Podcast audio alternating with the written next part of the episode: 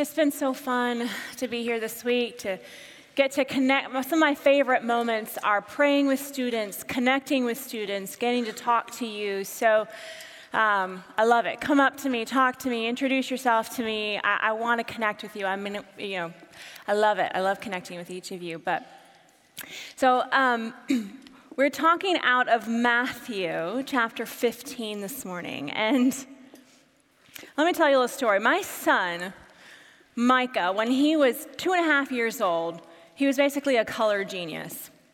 He knew all of his colors. He didn't just know like the basic colors. He knew the colors like indigo and turquoise and peach.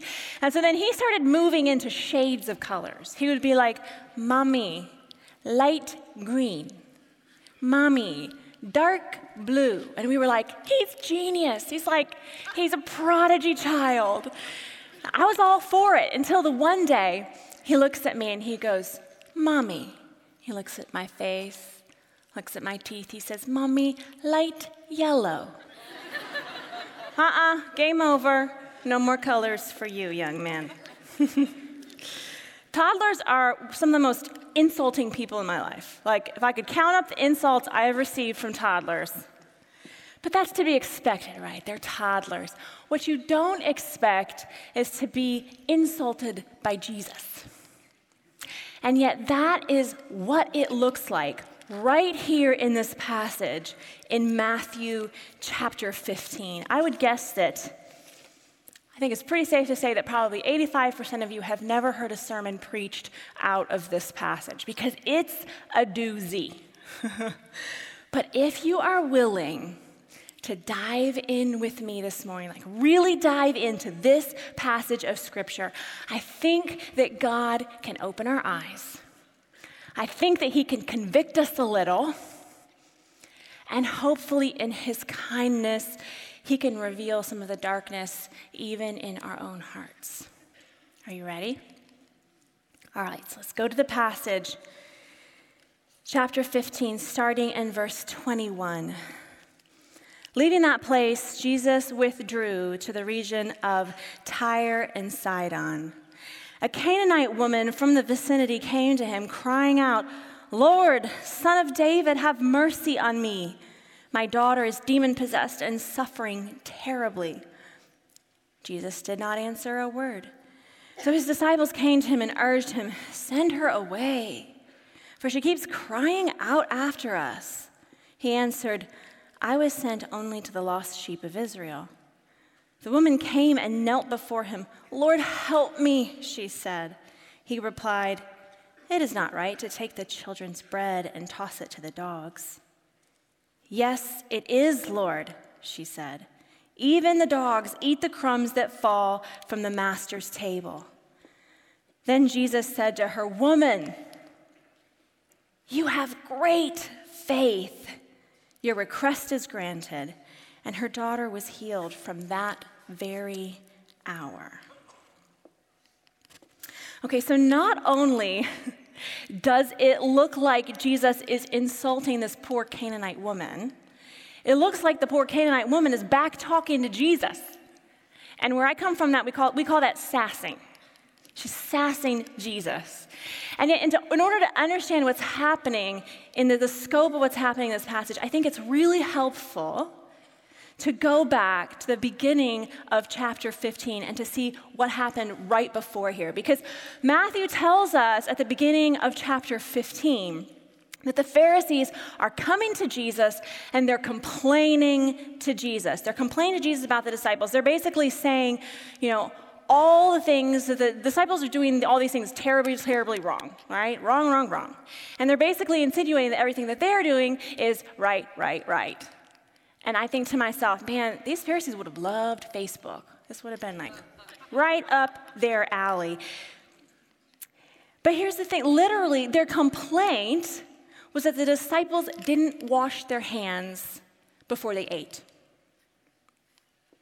Now, me, I'm going, seems like some practical wisdom, something maybe my grandma would say wash your hands before you eat. And all the nursing majors in here are like, yes, nursing 101, wash your hands, it's not hard. There are two items that you likely have that have more germs on them right now than an average toilet seat? Anyone want to guess? Your phone. I heard, yes, that's one of them. What's the other one? I think I heard someone say it your keyboard on your laptop. It's covered with germs. And I'm guessing many of you, most of you, all of you have touched one or both of those items today and not washed your hands, which means all the couples I see in the balcony holding hands right now may want to just play footsie for the rest of the service or something. It's just, just a suggestion.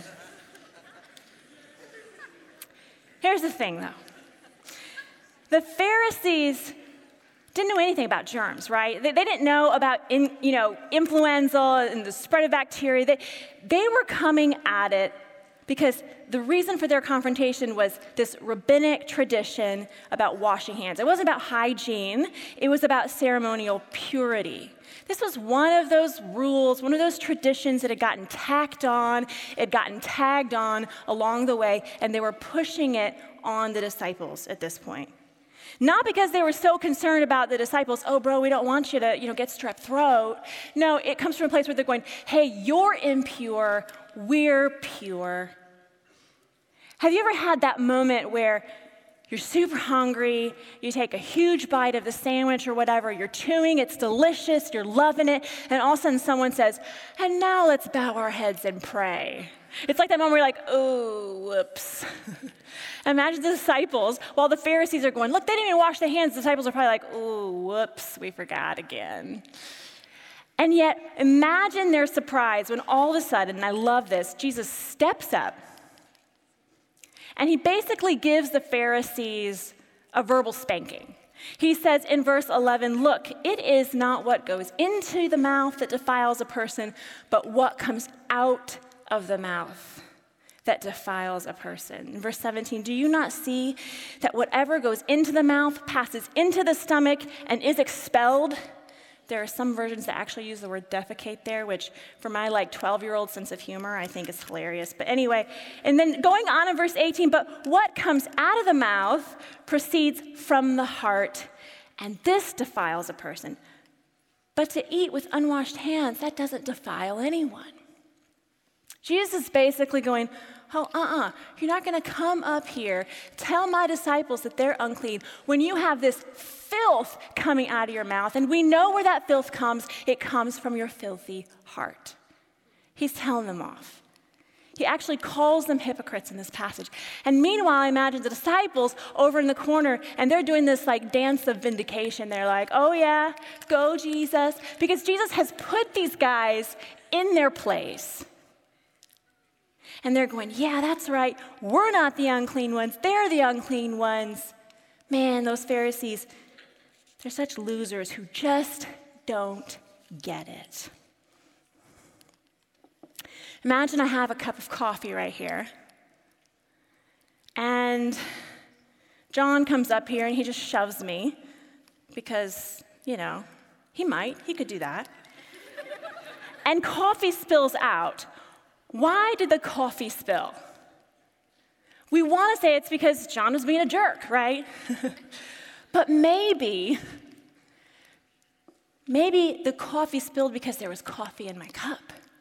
Had there been tea in my cup, it would have been tea that would have spilled. Because whatever is in your cup is what spills out. And what Jesus is getting to here is whatever is in your heart already, that is what spills out. And he's telling the Pharisees this, but guess what? He's trying to tell the disciples too, only they don't get it. They don't get it yet. And so that sets up this conversation with the Canaanite woman. Because Jesus is taking an opportunity here to provide a real life example. He's going to give them an opportunity to learn what is in their heart.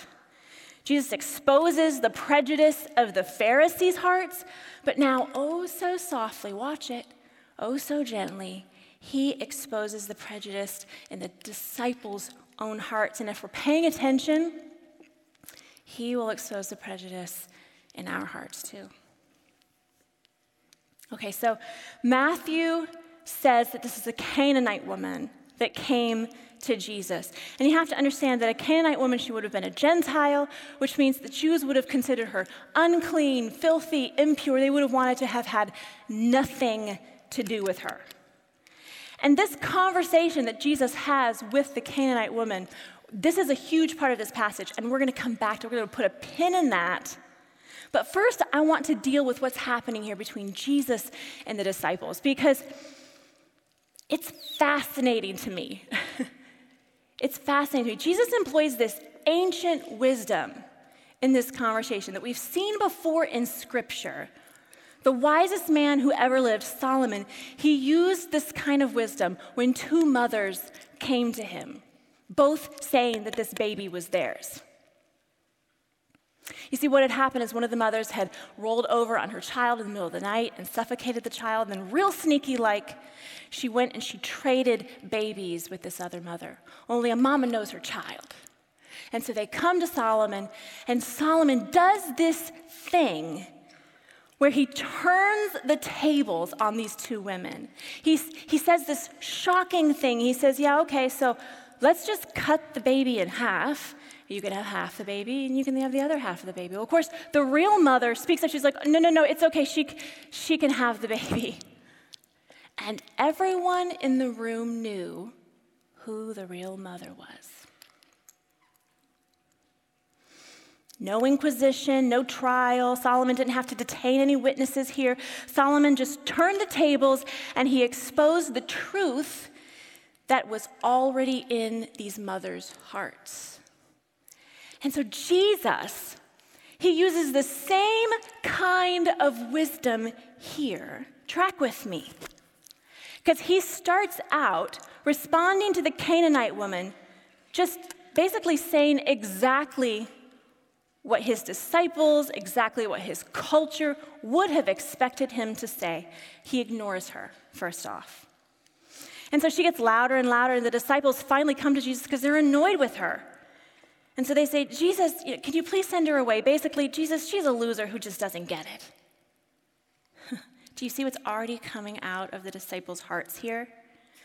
But here's the problem they don't see it because everyone around them looks like them, everyone around them talks like them, everyone around them sees the world exactly the way they do. So they think they are perfectly justified. Everybody else agrees with me, she needs to go, right? This is the danger. They can't see their own pride. So Jesus does a second thing that the disciples totally expected. He insults her. He says, I'm busy dealing with the lost children of Israel. It's not right to take the bread away from the children and feed it to the dogs. And you know that like dance of vindication the disciples were doing earlier when Jesus was tongue lashing the Pharisees? I think they're over here in the corner doing the same dance again. You go, yeah, Jesus. He puts her in her place. Way to go, Jesus. Way to have boundaries. Way to know how to deal with this woman. And so she comes back with, yes, Yes, but even the dogs eat the crumbs from the master's table. And right here, this is where Jesus does it. Similar to Solomon, Jesus turns the tables on the disciples in this totally unexpected way. And when he does this, he reveals what was in the disciples' hearts all along. He says, Oh, woman, your faith is great. Some translations say, Your faith is something else. What you want is what you get. Your daughter is healed. And there it is for the disciples that superiority, that prejudice, that elitism, that pride, that self righteousness that they didn't even know was there has now reared its ugly head. Because they had to have been shocked by the turn of events. One minute they're nodding along with Jesus, uh huh, uh huh, uh huh, and then all also, wait, what did he say? What did he just say?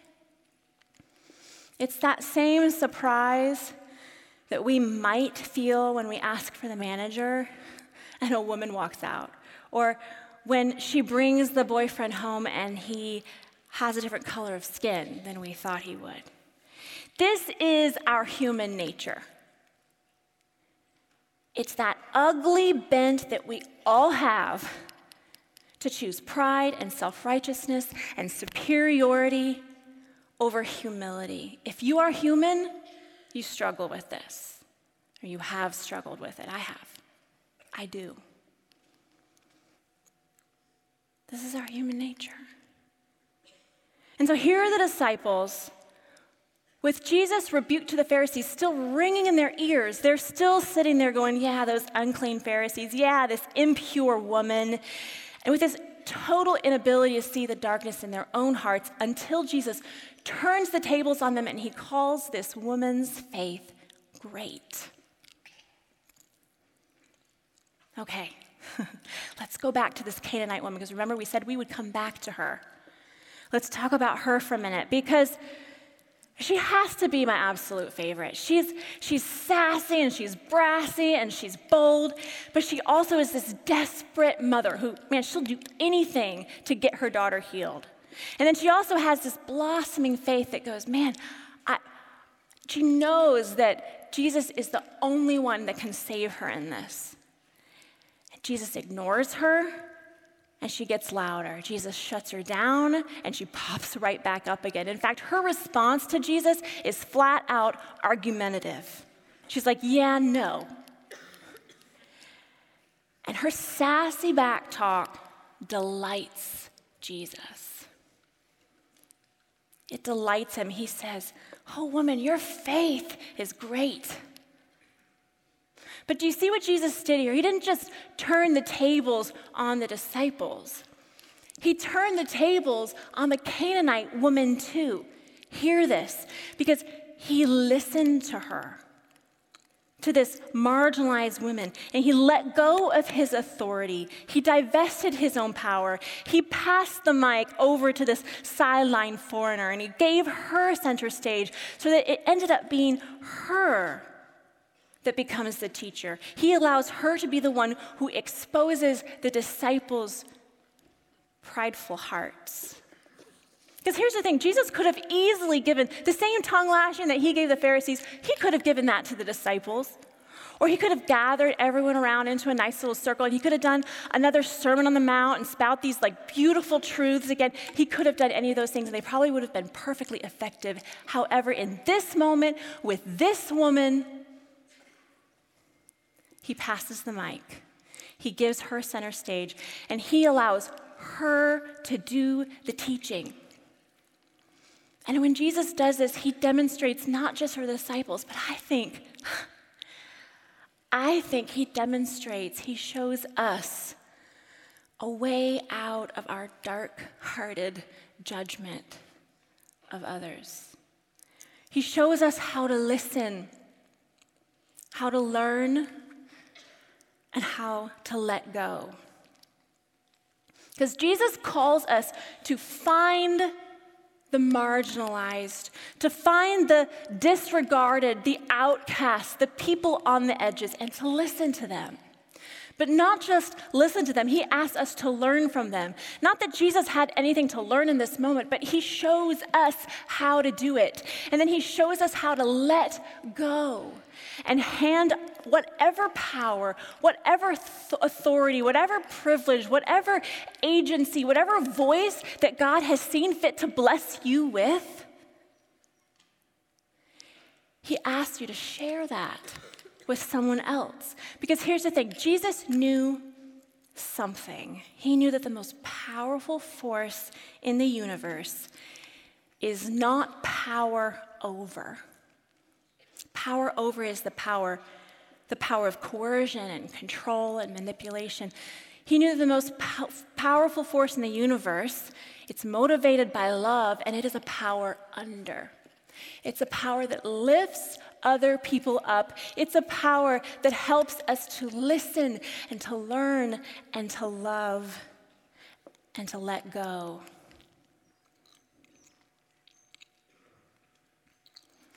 So, for the person that you just don't like in your dorm, for the family member you're trying to avoid,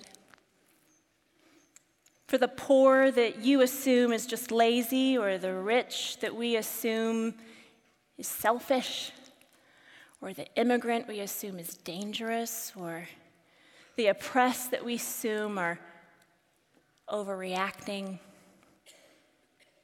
Really listening, learning, letting go, power under instead of power over. Because when we do that, it gives God the space to turn the tables on us in this beautiful way. As the band comes up, I just I want to leave you with this last picture. I want to go back to the Canaanite woman one more time. Because, yeah, she's sassy and she's witty and she's desperate, but she also is fully convinced that the power that is available in a whole loaf of bread is the same power that's available in a crumb. A crumb from God is powerful enough to meet your greatest need. Imagine that I lay in front of you an entire table filled with your favorite foods, and you're starving. And then over here, I fill an entire restaurant full of your favorite foods, and you're starving. They are both equally capable of meeting your need, right?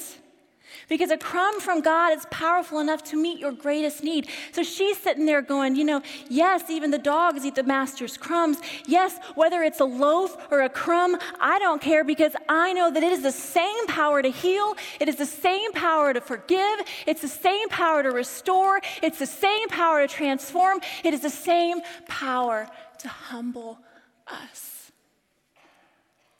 So, no wonder Jesus said to her, Oh, woman, your faith is something else. Because she gets it. What is spilling out of our hearts?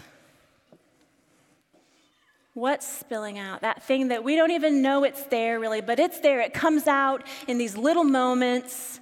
We go, oh, and we're almost surprised by it. Those moments where God turns the table. We can ignore it or we can pay attention. Or we can even go ahead and put ourselves in positions where God can just turn the, we just say, go ahead, God, turn the tables. I'm ready to listen. I'm ready to learn. I'm ready to let go. We can do that. But I'm guessing there are also some folks in here today, a few of us, who maybe feel more like the Canaanite woman, where we go, man, I just, I feel like I'm on the margins. I feel like I'm on the edges. I just can't get a break. And I am desperate for God today. And I would just say to you, God has all the power that you need.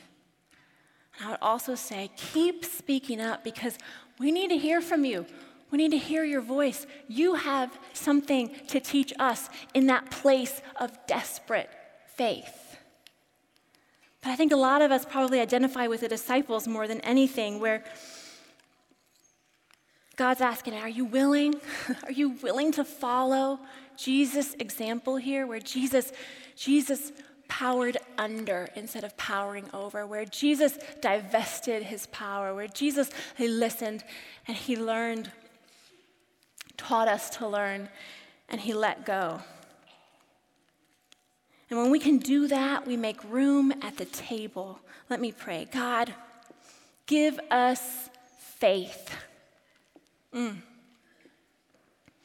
Give us faith like the Canaanite woman. We've been talking about miracles all week, Lord. And we know that you can do the impossible. You can do the impossible to heal, heal. You can do the impossible to, to change and to transform. You can even do the impossible to reveal those dark places, even in our own hearts. Because here's the thing it's so easy to see the pride or the elitism or the superiority or the, or the prejudice in other people. That's easy. We do that all day long. But God, help us to be willing to see that in our own hearts and then to listen and to learn and to let go. Give us that desperate desire for you that says, Give me the crumbs, God that says, I need whatever you're giving out today because I know it will be enough to satisfy. In your name, amen.